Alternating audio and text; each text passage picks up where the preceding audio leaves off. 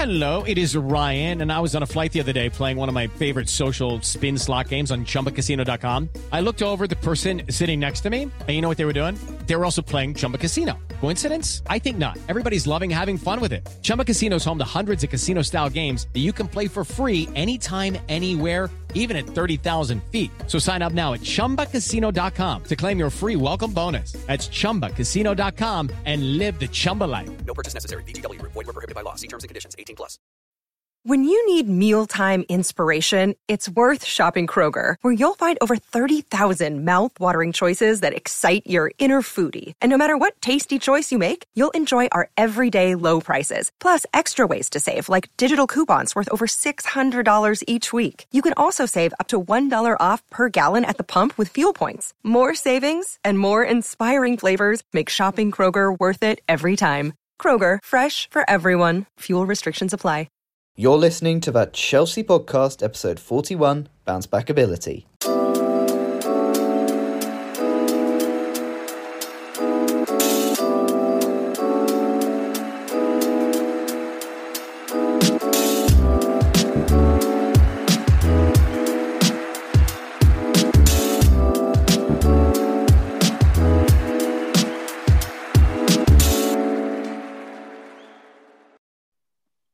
Welcome back to that Chelsea podcast. I'm joined, as always, by Jack Davies. How are we doing, sir?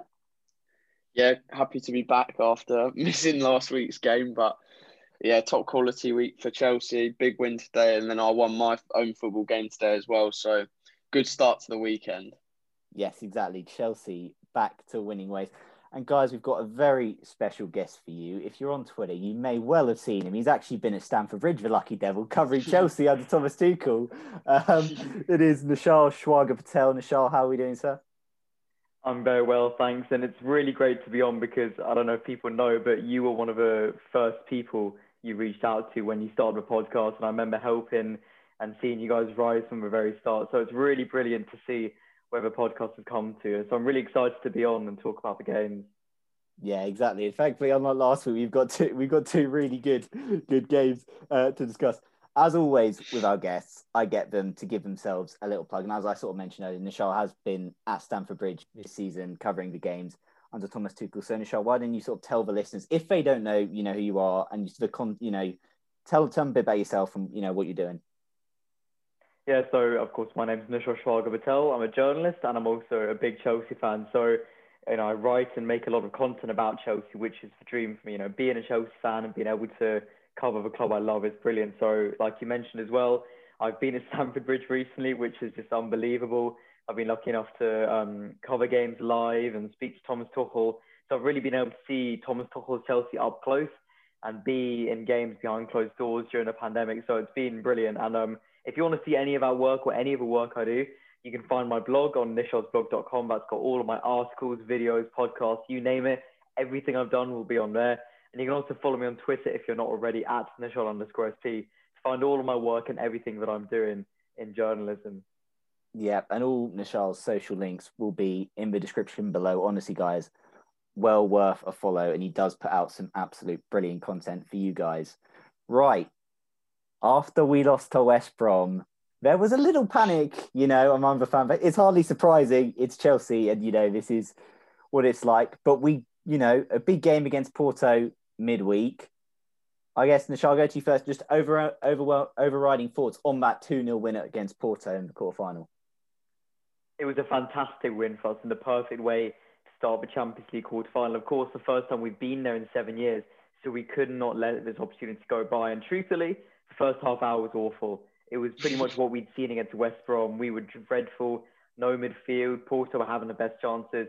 But credit where credit's due, Porto were really good and they looked very threatening at our first half hour. So seeing that alone does remind me that even if we do play well in the second leg, which I believe we will, Porto will not back down and they will be giving us a good game. But I'm delighted with a win. You know, we're fantastic in the final hour. Mason Mount, brilliant goal. Ben Chilwell, brilliant goal and we really came together and put a really strong European performance in again. Not to mention that we've not conceded in the Champions League knockout stages, and considering we played the La Liga leaders and the Portuguese champions, that is some credit to a team who didn't even have Thiago Silva in the first leg of Porto. So I'm, um, you know, it was really brilliant to have that 2 0 advantage, be halfway there, but that's the key thing. We're not there yet. We've still got a second leg to play. Porto have got their two best players back in Taremi and Sergio Oliveira. They are going to go for it. They're going to fight with all their might. Because while we haven't been in a Champions League semi-final in seven years, I think for Porto it's actually shorter, maybe just a few years. But no one is going to back down this easily for the chance um, for a place in the final four. So they will go for it, and we're going to have to perform once again next Tuesday to book our place in the semi-final. Yeah, we Nischal also mentioned we've not conceded a goal yet in the knockout stage. We've actually only conceded two goals in the UEFA Champions League this season. Eddie Mendy has only conceded one goal in the UEFA Champions League. He's also now broken our record by a goalkeeper for most clean sheets in the Champions League campaign, and we will focus on him because he did have to bail us out a few mm-hmm. times uh, in, in midweek. This is a com- Jack, this is becoming a very common theme on this podcast. One individual we talk about in particular. Michelle mentioned the first 30 minutes were awful. I honestly was wondering what is the game plan here. They were they didn't, you know, Porto were just running all over us. And then a moment of brilliance. Jorginho plays a good pass, but it's all about that turn from Mason Mount and that finish into the yeah. bottom corner. The boy delivers his first goal in the Champions League. I mean, he just yeah. seems to, you know, knocking off these little mini milestones. What a player. Yeah, cometh the hour, cometh the man. There, he's he's top drawer, isn't he? You just everything about him on the pitch, you can tell he just he's so focused on his football. He doesn't think about all these outside influences, all these other things. He just wants to be the best that he can be, and he, in the words of someone like Harry Redknapp, he can go right to the very top. So it's it's been brilliant, especially this season when the new managers come in, loads of people questioning what's what's he going to be like under the new coach, etc. And he's just turned a lot a lot of doubters. A lot of my friends are now saying that doubted him previously, saying actually he's a pretty decent player. I was like, right, you're finally coming to your senses. And then yeah, the goal against Porto was was sublime. Just to take that first touch, he's got his back to goal, and one touch he's turned facing goal, can get a strike away straight away. I mean, you could say keeper could have probably saved, should have probably saved it, but it's a t- top quality finish and something that was really important at that time and that period in the game, just before half time, getting getting us into the lead. Yeah, Nischal, we're still seeing Mason Mount is becoming a player in big moments for Chelsea. You know, there's no doubt that that the the massive impact that goal had. It did did settle us down quite a lot. And he has been a man providing, you know, some might use the word clutch to describe Mason Mount. I think maybe, you know, and I understand where they come from, but he's so much more than that. And we see, you know, he drives this team forward, doesn't he? And just how big an influence he is on this team, especially under Tuchel. Yeah, there are so many factors that show why Mason Mount's such an important player. Look how Chelsea look when we don't have him on the pitch versus when we do. We've seen the games where he's been rested, he's been suspended, he's not been involved and we just look flat sometimes in attack, which has been a big problem this season, even for years. And we don't look as good going forward without him, even when you know those situations where he's you know he's still playing, but he's the only player who really turns up. Leicester's the prime example of this, where it was probably one of our worst games of the season, and everyone was dreadful. And Mason Mount was the only player who was trying, and it says a lot. And especially when you consider, you know, we talk about these clutch moments, but for me, Mason Mount has really become a consistent player on the levels of Azpilicueta, but we've always praised him for being Mr. Consistent. But look at Mason Mount, game in, game out. You know, for the Crystal Palace game, for example, of course, for plaudits will go to Christian Pulisic and Kai Havertz, but Mason Mount got man of a match. And that just shows that every game he's doing so much, being so influential and contributing so much to this Chelsea team that while it may go under the radar because he doesn't get a goal, he doesn't get an assist, he's not the poster boy for that game, he's always so pivotal in every single game we play. So it really says a lot that a 22 year old academy player in his second full season is so important. First on a Lampard, now on the Tuchel. And, you know, we're all for, full of so much praise for him. He's a wonderful player. He's my favourite player at Chelsea. And I think many fans would agree because he's just someone who not only understands the club, but really plays for the badge. Fantastic player. But you still see Chelsea fans criticise him and you still see supposed fans give him stick and slander, which I don't understand. The only criticism I can really understand is maybe saying he's not got enough goal contribution and a big enough return. But then you have to remember, you know, if your comparison to Lampard, for example, in his second season, his numbers were pretty much the same. And even without those numbers, if we're just looking at what we see on the pitch, he's still our best player and he is our deserved player of the season. So, you know, the sky's the limit for Mason Mount. And we could praise him for hours and hours, but he's been fantastic this season. Yeah, he's now got, I think, after the Porto game, he had more actual goal contribution in his first two seasons for Chelsea than Frank Lampard, who you sort of just mentioned there. So yeah, I saw. Unfortunately, though, he didn't get an open play assist today, so it's no good. His contribution today it wasn't an open play assist, so apparently that's one thing his, his haters uh, used to batter him with. But oh, we could talk about our other goal scorer, and I will also get onto our other wing back who was superb. But Ben Chilwell, again, you know, Jack, he's sort of been a player that you know he's been in and out the side as well under Tuchel. Marcos mm-hmm. Alonso, to be fair, has done a good job, but I thought you know he came in and that was a really really strong performance from him midweek. And, you know, the wing backs, you know, he was pushing up, you know, a bit higher and he eventually got his reward, you know, pressuring the Porto yeah. defender and he manages to get his goal. But another top performance from Chile and scoring a crucial goal that has us you know, maybe one foot in the semi-finals. If that's as far as I'll go on on, on that. But yeah, a top moment from him, you know, a bit reminiscent yeah. of Fernando Torres rounding Val- rounding Valdes yeah, definitely. yeah, no, big big moment for him personally as well because like you said, he's been in and out of the team. I still, I still go by the fact that I think he's just doing doing that, playing Alonso for the experience. He knows that role, whereas someone like Chile hasn't played there as much. I think Tuchel knows going forward, Chilwell's going to be the man. He just needed the time to get to learn the ropes of playing playing slightly higher up and being able to get up and down the pitch, etc. Um, in training and things like that. So it's it's taken some time, but yeah, and it's nice today as well seeing him play. He seems like he's starting to get a bit of consistency in the team at the moment, playing for England as well. And yeah, he was top top drawer, and that just it it sums up the. I think it's someone like Mason as well. Just sums up the fire that these these boys have in their belly. It's the 85th minute or whatever it was, and he's still going and pressing, closing down it didn't really seem like a mistake was going to happen there, and he's forced that and very coolly taken that round the keeper. I thought he was to try and like slot it past him with his left foot, and he has the balls to take it round him and and poke it home with his right peg. And like you said, it it was a bit like bit like Fernando, but massive for us going into that into that second tie, that goal. Uh, you can't rule anything out in the Champions League, but you would you would like to think that that's us almost there. Yeah, exactly. Before I want to get on to Eddie Mendy, who made some crucial stops for us, Nischal, Reece James, you know, UEFA interestingly gave man of the match to Jorginho. Um, I'm, you know, which was caused quite a bit of debate. But I thought, for me, Reece James was was that outstanding candidate. You know, I didn't think he put really a foot wrong. You know, another strong, strong showing for him. And again, he's another player that's sort of growing into this role under Thomas Tuchel.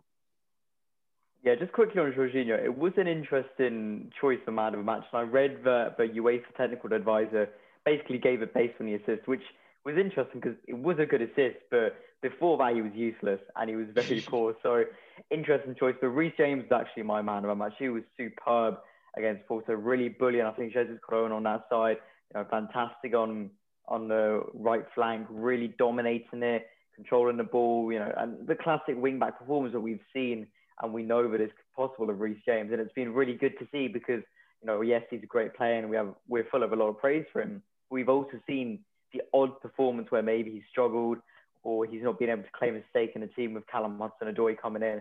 So to see him perform so well, not just uh, in a general level, but at the level of a Champions League quarterfinal, deserves huge praise. And you know he was fantastic. You know did quite well again when he came on against Crystal Palace. But Porto was a prime example of how Reece James can play as a wing back. And it's also, you know, it's difficult for him because, you know, naturally he's right back. He played as centre back in the youth team and playing as a wing back may not be his natural position. Same goes with Ben Chilwell.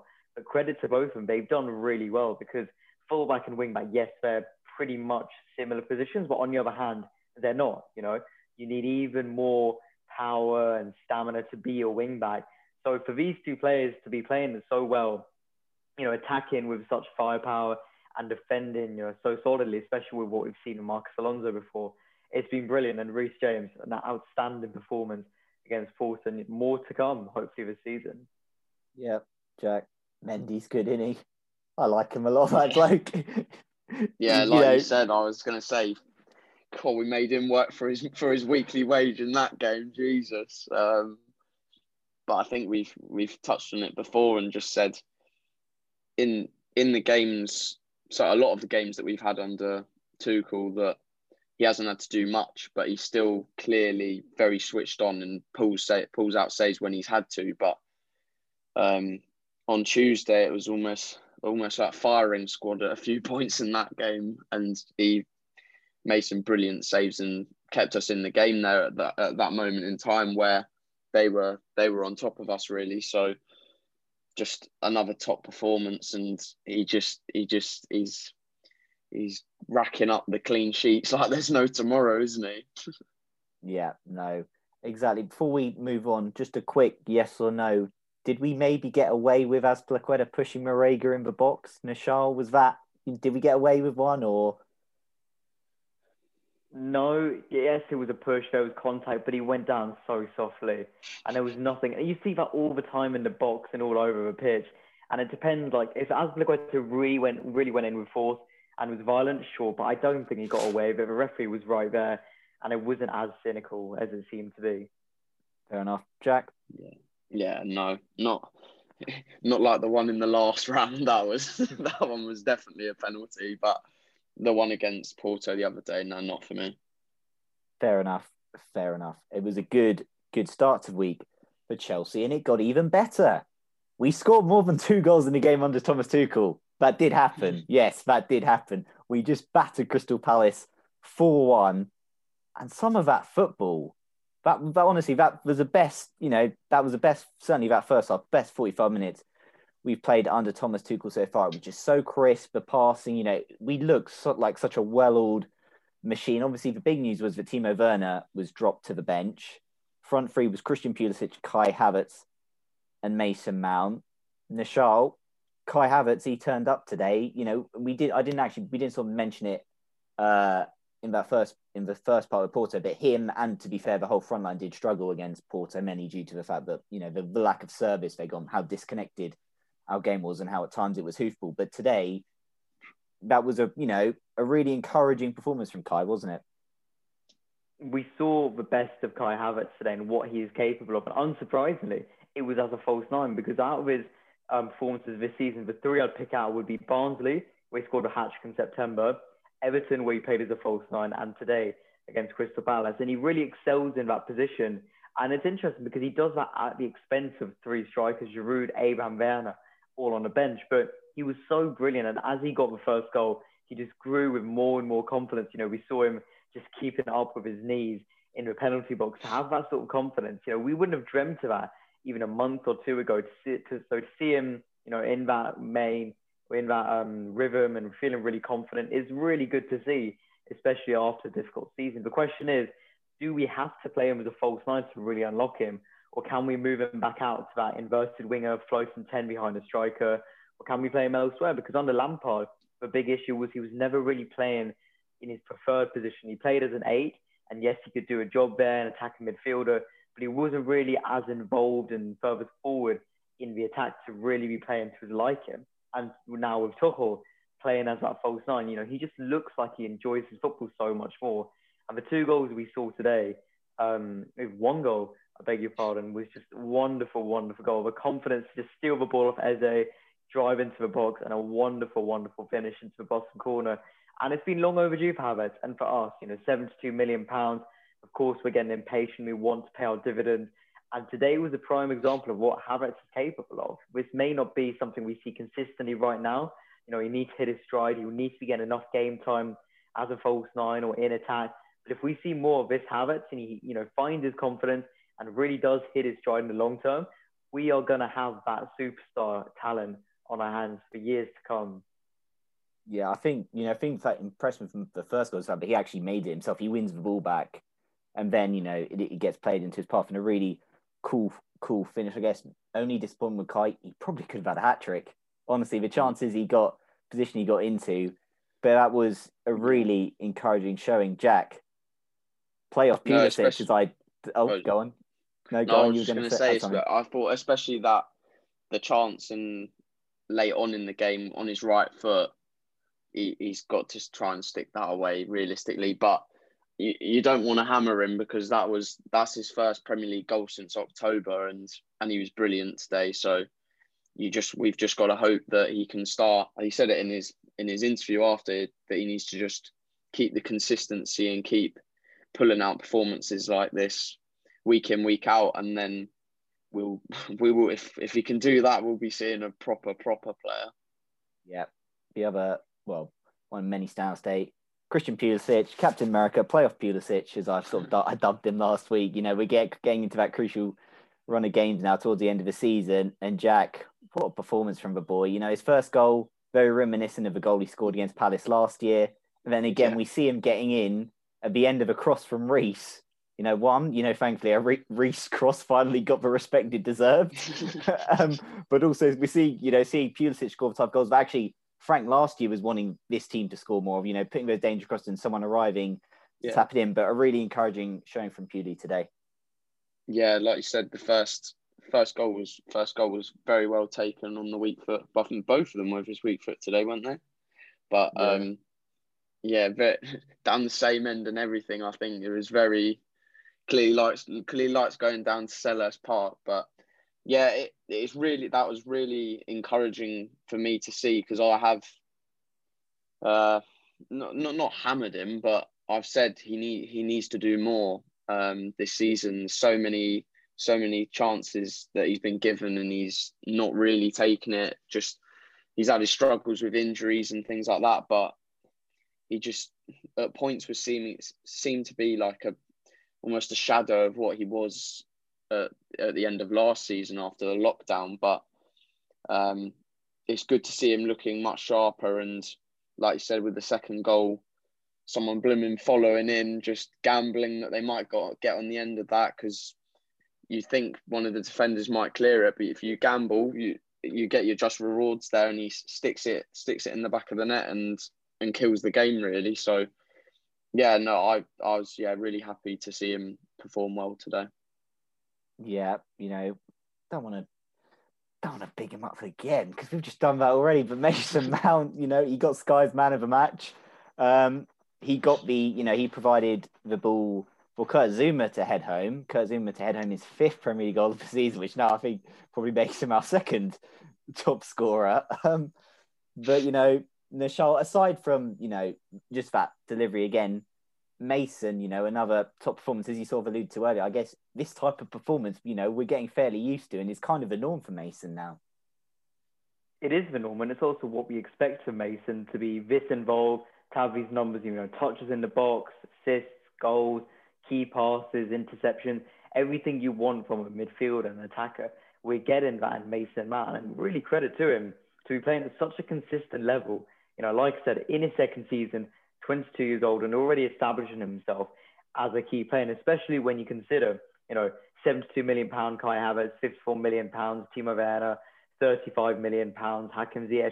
We have expensive attackers in this team, but it's Mason Mount, the boy from our academy, the boy from Portsmouth, who's really taken his team by the scruff of its neck and dragging us through Champions League, the FA Cup, top four race. And, you know, it's wonderful to see an academy player doing so well someone who's previously, you know, been doubted, been criticised, been slammed. People question whether he's going to make the team or even make the first team up from the academy. But he has just been outstanding recently in the season. And today, or even Saturday, um, against Crystal Palace was just a perfect example of the fact that he doesn't need to be scoring a hat trick every game, or he doesn't need to be scoring a bicycle kick every five minutes. But it's about having that key involvement, creating chances, you know, getting the assist for Kurt Zouma, albeit from a set piece, which will upset some certain Chelsea fans, and having that involvement and being really active in attack. That's what we need from an attacker, from our attacking 10. And, you know, it's wonderful to see. I'm sure Tuchel is very happy with that. And the best thing about it is he's nowhere near his prime. 22 years old. He's got another three, four, five years before he really hits his peak. And to think that at this stage of his career, to be doing so well and already be the key player on course to be our player of the year. And he's not even into his second season and he's got so many years ahead of him. It's really exciting. And it's a pleasure to be able to watch him and see how key and how crucial he is for Chelsea. Yeah, no, I couldn't agree more. Mason Mount, Yeah. Sums up well. Mason Mount is rather good at this football thing. In other news, water is wet. Um, right, going to move on to some questions here because also it gives me a chance to you know bring up another individual today. Uh, first question comes in from good friend of the show, RJ. He goes, firstly, brilliant guest in the show. Secondly, my question is, who do you think will line up in the front three against Porto? Michelle, what would your front three for Porto be? Truthfully, I don't see any reason to change this front three. The first time we've scored more than two goals under Tuchel, probably the best attacking performance we've seen under Tuchel. And in a game where we'll need, you know, let's be honest, get another goal to really get that three goal cushion and kill the tie off, why would you change anything? I think the only change I could really see is bringing Olivier Giroud, but that would be sacrificial of Kai Havertz or someone like Christian Pulisic. And none of that front three really deserves to be dropped. So I would be more than happy to keep the same. Of course, I'd love to see Tammy Abraham, but this is the game for him. I'd love to see Olivier Giroud, but I'm not sure if it's worth sacrificing someone for him. You know, rather we just bring him off the bench. Hakim Ziyech is another option. You know, it's not like we're short of options for that front three, but I don't see any reason to change it whatsoever. Fair enough. Jack, I'll ask you the same question. What I will counter that is maybe is the fact that we're 2 0 up from the first leg and we have also, you know, seems like Chelsea have got one eye on, you know, the next game quite a lot. We've got Manchester City semi final in the FA Cup, and maybe you want to play this front three we just played against Palace, against City. So therefore, would you be tempted to maybe rest one of the front three that Um, played today?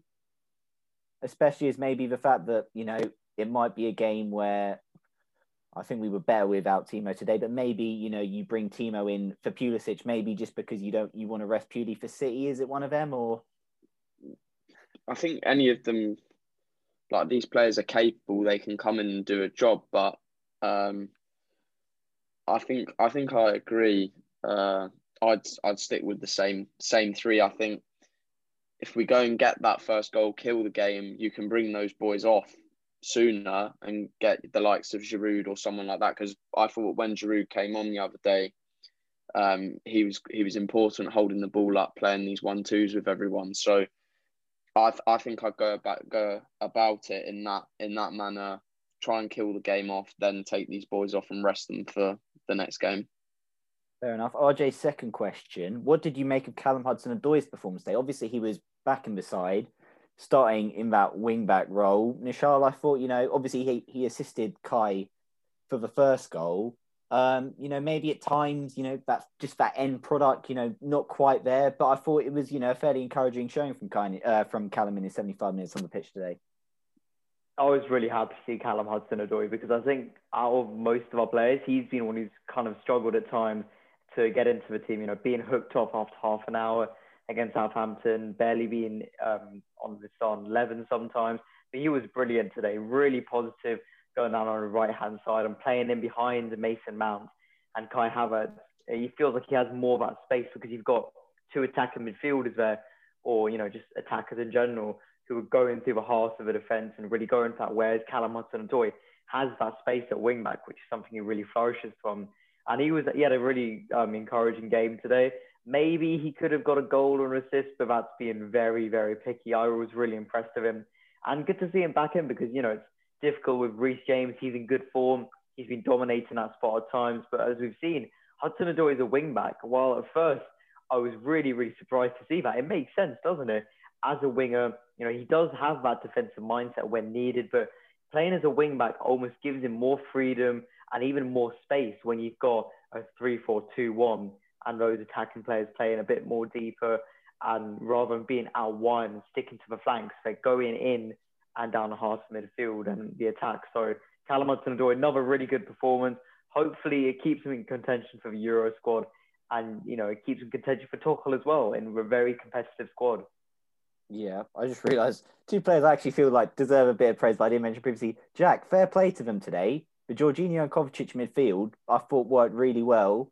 You know, against Porto, there were at times where I thought they were a bit lax, didn't offer much protection. They, I feel they grew into the game second half, but today I felt they run their show. And one thing was so nice to see expansive passing from them. Yeah, You saw, I mean, Mhm. the cat, the Kovacic diagonal to Callum on the other side of the pitch was on so many times today. And I actually Mhm. thought, you know, the midfield too, that's what we want more of from them because we know they're Yeah, not amazing defensively. We know they've got their Mhm. limitations, but we want to see that more progressive offensive passing in front. And to be fair, today they were pinging balls all over the place, and they were really really good today. I thought. No, they were. They were. And also just going back to like the Porto game quickly when Jorginho played that pass into Mason, that's a progressive, firm pass straight into your man. Um, and that's uh, those kind those are the kind of players that I think most fans love to watch. Someone like a De Bruyne, etc. They play they zip those passes into people.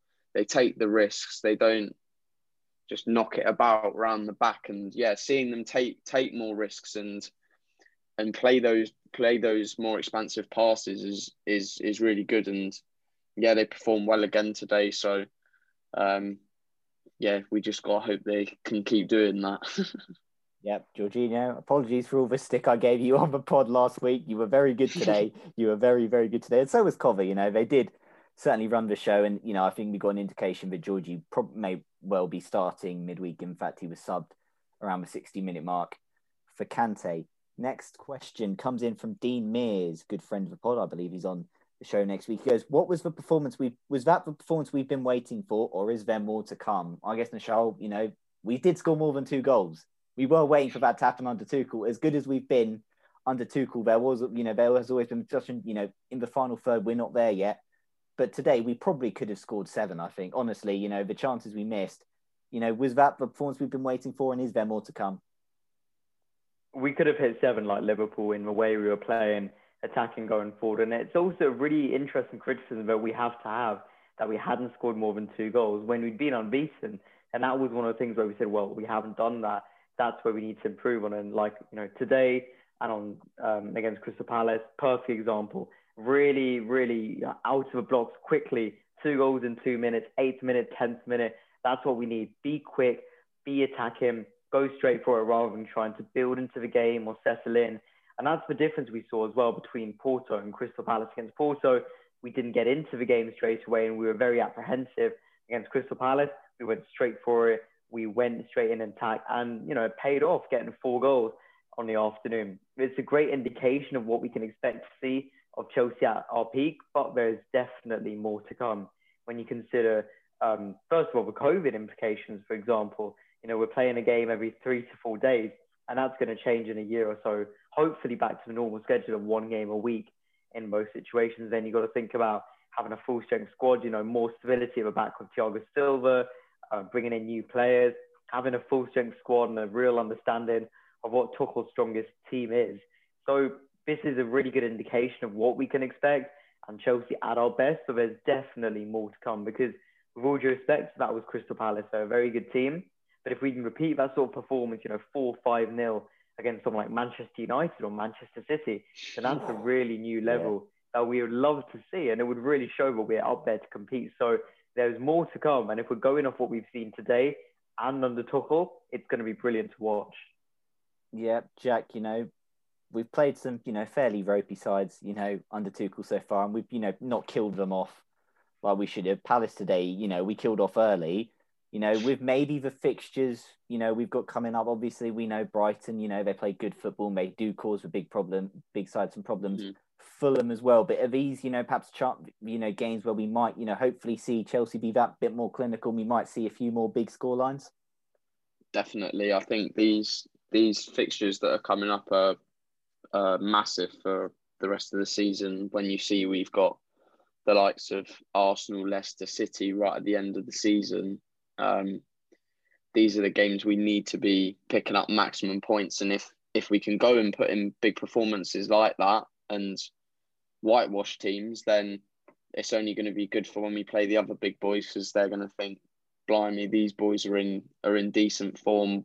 We're going to have to be on the top of our game to to dispatch them today." So, yeah, I definitely think when when you see likes of Brighton, Fulham are struggling, um, we need to go and try and put in a big statement. Yeah, no, exactly. And obviously, you know, we did we came through that difficult run of fixtures under Tuchel, you know, which a lot would say be make or break. And we actually got out into a position where the top four was in our own hands. We controlled our own destiny. Obviously, we then lost control of that with the West Brom defeat. but you know, this run of games we've got coming up before, you know, is that those difficult fixtures you mentioned. This has now got to be the time where we really do, you know, capitalize and go on a run on Tuchel and, you know, get top four. Because from the position we were in, we got ourselves into, it would be pretty inexcusable to miss out on top four, especially when we see performances like we did today. Right, guys, we'll be back in a sec for part two to continue answering your questions.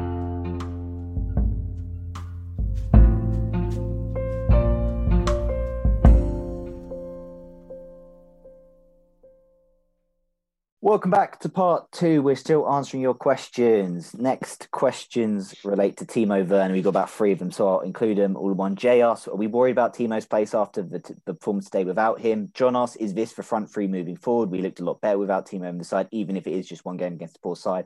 Harry, is it is the elephant in the room the absence of Werner? I ask this as someone who backs him still and has his name on my shirt this year. We were undeniably scintillating without him today. Obviously, Timo Werner is you know one of the big talking points around Chelsea. His goal scoring form is poor, but we're putting it kindly. It's poor. One goal in his last twenty or so games. You know he didn't start today, and the and we score more than you know two goals in the game under Tuchel. It's kind of natural, I guess, for people you know to ask a question. Nischal, should we sort of be worried about Timo? You know, going forward under Tuchel, given perhaps that you know.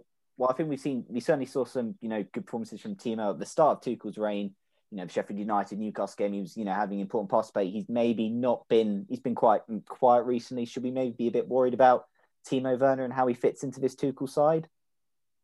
In the short term, yes. In the long term, no. He's going through a bad run of form. Like you said, he's got one goal in 22 games now, I believe, in the league. But on the other hand, he's also got 21 goal contributions in 41 games. So it really depends what numbers we look at. On one hand, he's been providing, getting lots of assists, also hit double figures for the season. On the other hand, he hasn't been good enough. He hasn't been scoring enough, and he hasn't been contributing enough. And it's no coincidence that by as soon as we finally drop him out, which let's be honest is very overdue, we score four goals. We look superb in attack. We look at our very best for pretty much a few months, in our best performance in attack. And it's unfortunate on Timo Werner, but we go off meritocracy. We go off the strongest players. We have a deep and competitive squad. If Timo Werner isn't performing, look, it doesn't. It's not about agendas or preferences or anything. If a player isn't performing, they should not be starting, and that was the case with Timo Werner. So yes, it's it's a shame to think of him out of a team, sitting on the bench, and not being involved in these crucial final two months. But we look so much better without him today. And for me, I believe it's just a case of giving him over a few games or a few weeks out. You know, bear in mind he's been playing non-stop football since you know pretty much last season in June, going from Project Restart straight into the English season. And yes, that's been the case for a lot of players, but it's different for everyone. He found it difficult. It's not been the easiest first season. And that's something I feel like a lot of people do forget, but he's still in his debut season. And we're not going to see the best of Timo Werner straight away. Same we won't see the best of Hakim Ziyech or Kai Havertz because they're in their first season, they're settling in, they're finding their feet in England. So we'll wait till next season, really see the Timo Werner we know and we came to love at RB Leipzig. But you know, for now, don't play him if he's not performing. We've got um, attackers who are performing: Mount, Ziyech, Hudson-Odoi, Havertz. They're all performing better than Werner. They should be starting ahead of him. That's not a debate. The debate is more on: Do we keep faith in, talk, in um, Werner? Excuse me. Do we stay loyal to him? In my opinion, yes. We cannot lose our back end. We've got to stay faithful to him. We have to know that the player who was tearing up in the Bundesliga last season and is one of the best strikers in Europe. He's still there and he will be back soon.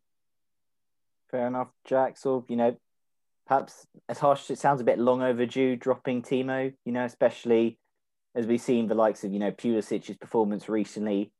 You know, obviously the fact that, you know, Tammy Abraham's not played since that Southampton game and he's still our top scorer in the Premier League. Yeah.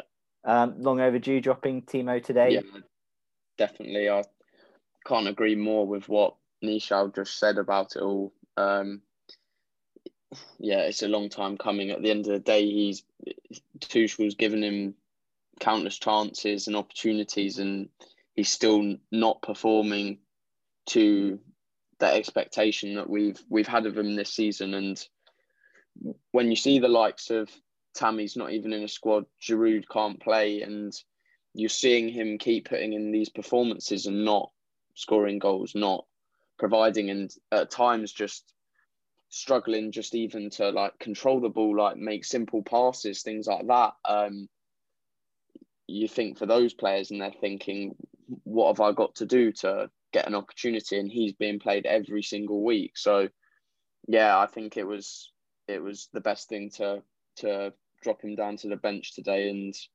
like we said, we played really well. So uh, can't see can't see him starting the next game or the one after that really. But again, off the bench, he he could be he could be a, a pretty big asset with his with his speed etc. Late on in games, so he could start use that as an opportunity to hopefully then score a goal, contribute, and then that could start to build his confidence up rather than starting him from zero minutes, etc., and struggling.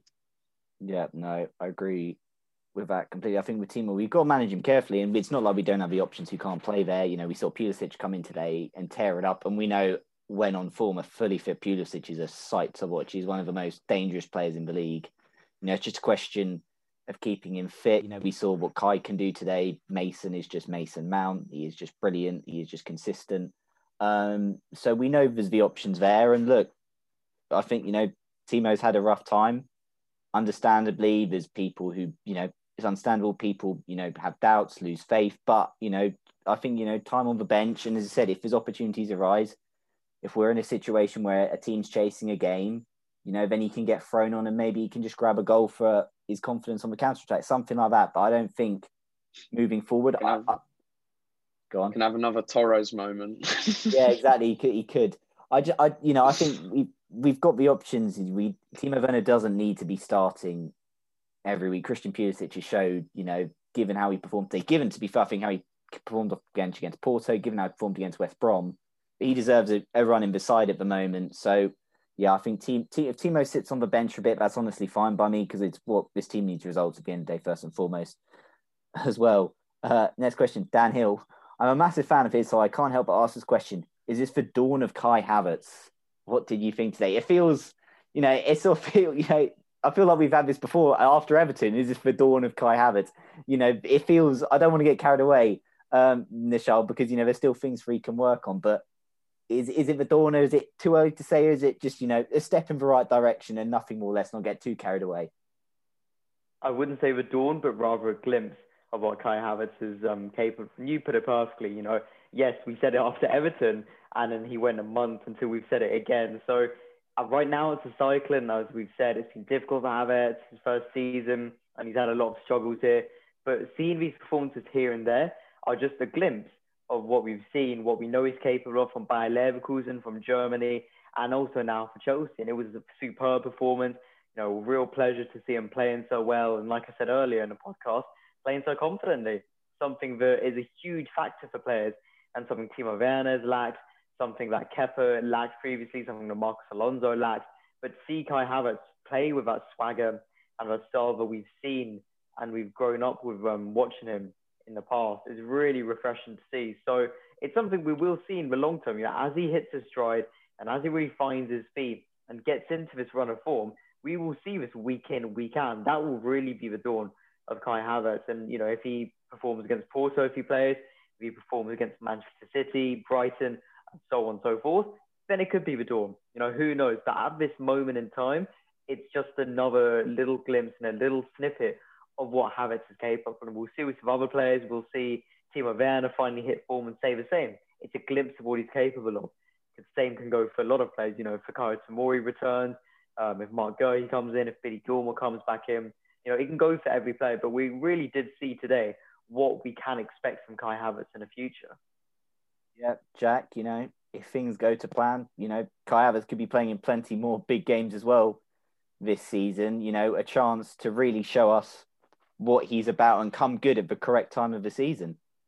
Yeah, definitely. And I think um like before before he started having a few a few more like eye catching performances recently, earlier in the season when he was struggling in the Premier League with the physicality, just the quick tempo of, of, of the style in the Premier League, it was the games in, in Europe in the Champions League that stood out to me when I was watching him, and you and you watch him and think you can tell there is a there is a very good player in there. There's a baller there somewhere. He just needs to, like we said, just pull out those performances on a consistent basis. And if if we've got these these big games up coming up, FA Cups against City, Champions League, hopefully going through to the next round the Champions League, what a better place for him to to really step up and go.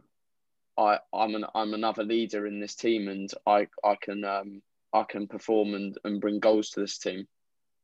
Yeah. Next question comes in from um, from Manan.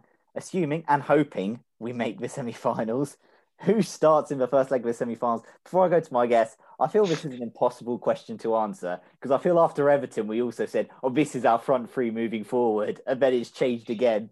Um, you know, subject to change, I guess.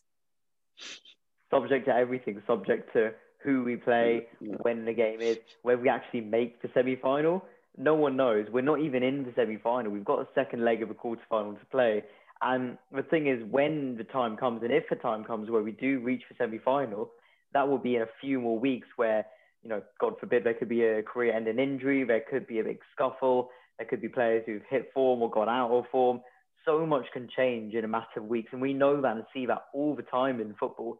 From players going from being at the top of their game to just slumping, players being frozen out to being um, back in the starting 11. So it's impossible to say. You know, football changes so quickly. And the main thing is we're not even there yet. So, you know, we could expect to see maybe something similar from what we've seen in previous games, maybe from Crystal Palace, maybe from Porto.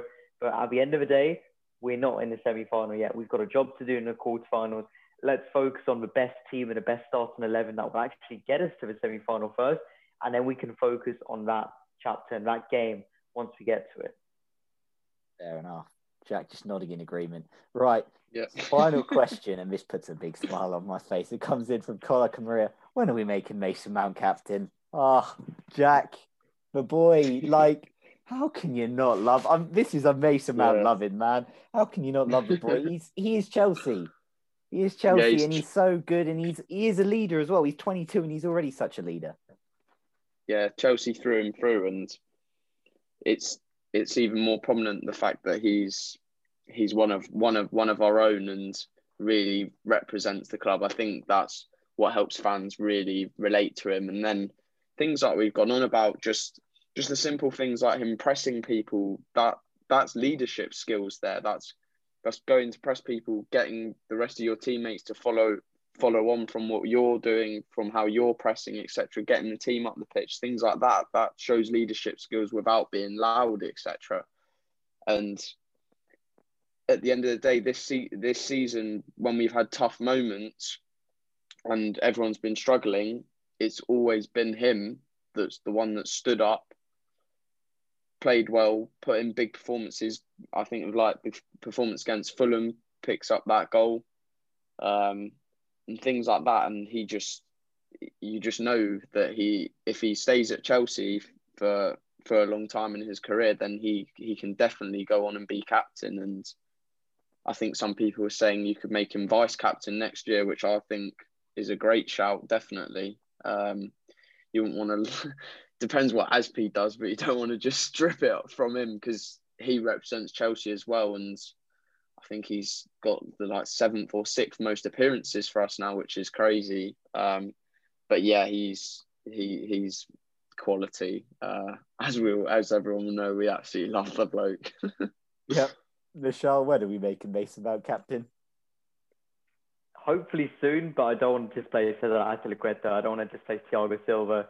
Um, you know, of course, we want to see him wearing that armband. We've been lucky to see that in the FA Cup against Luton Town and Sheffield United. But he's definitely the future captain for when Aspi moves on, for when Silva eventually leaves and probably goes back to Brazil.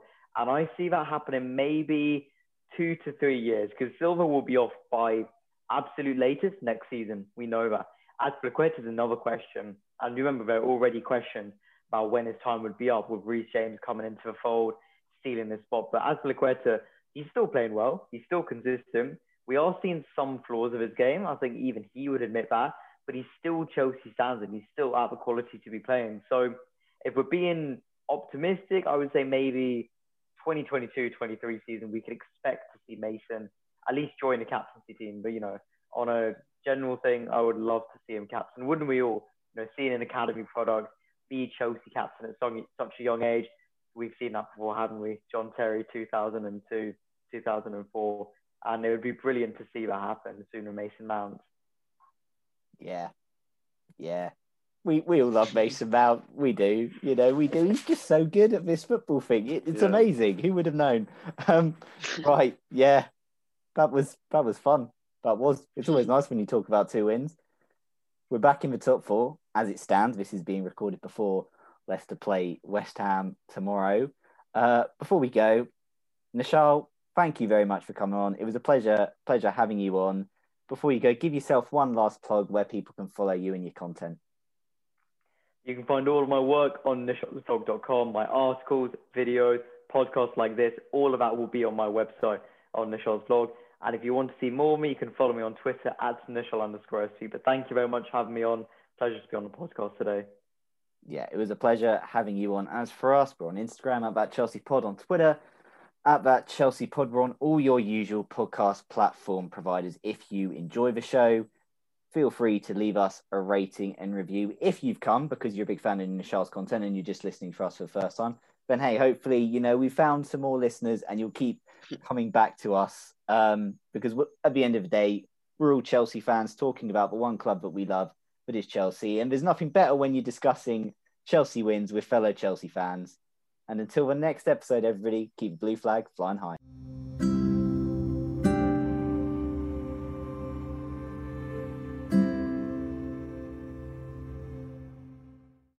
Sports Social Podcast Network. Step into the world of power, loyalty, and luck. I'm going to make him an offer he can't refuse. With family, cannolis, and spins mean everything. Now, you want to get mixed up in the family business. Introducing The Godfather at Chumbacasino.com. Test your luck in the shadowy world of The Godfather slot. Someday, I will call upon you to do a service for me. Play The Godfather now at Chumbacasino.com. Welcome to the family. No purchase necessary. VGW Group. Void where prohibited by law. 18 plus. Terms and conditions apply.